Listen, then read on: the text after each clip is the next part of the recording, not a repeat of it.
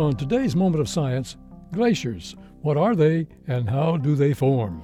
The story of any glacier begins with snowfall. When more snow accumulates on the ground than melts, it begins to build up. This built up snow changes from fluffy powder into ice pellets, and from ice pellets into layers of densely packed ice called firn.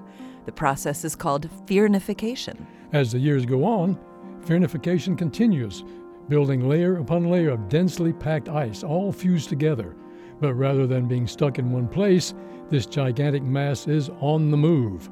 Hundreds of feet of accumulated ice weighed down with enough pressure to melt the bottom layers, creating a slick surface for gravity to pull the glacier along. Alpine glaciers, which form on mountainsides, travel down mountains and through valleys, all thanks to the pull of gravity.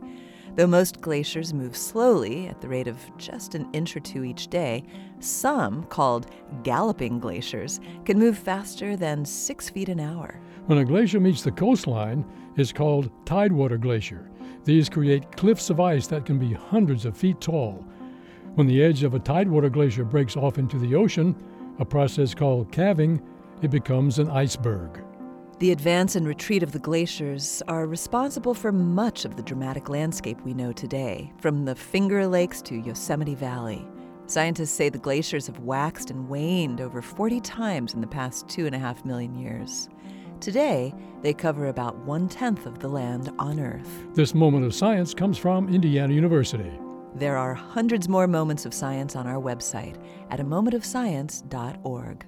I'm Yael Ksander. And I'm Don Glass.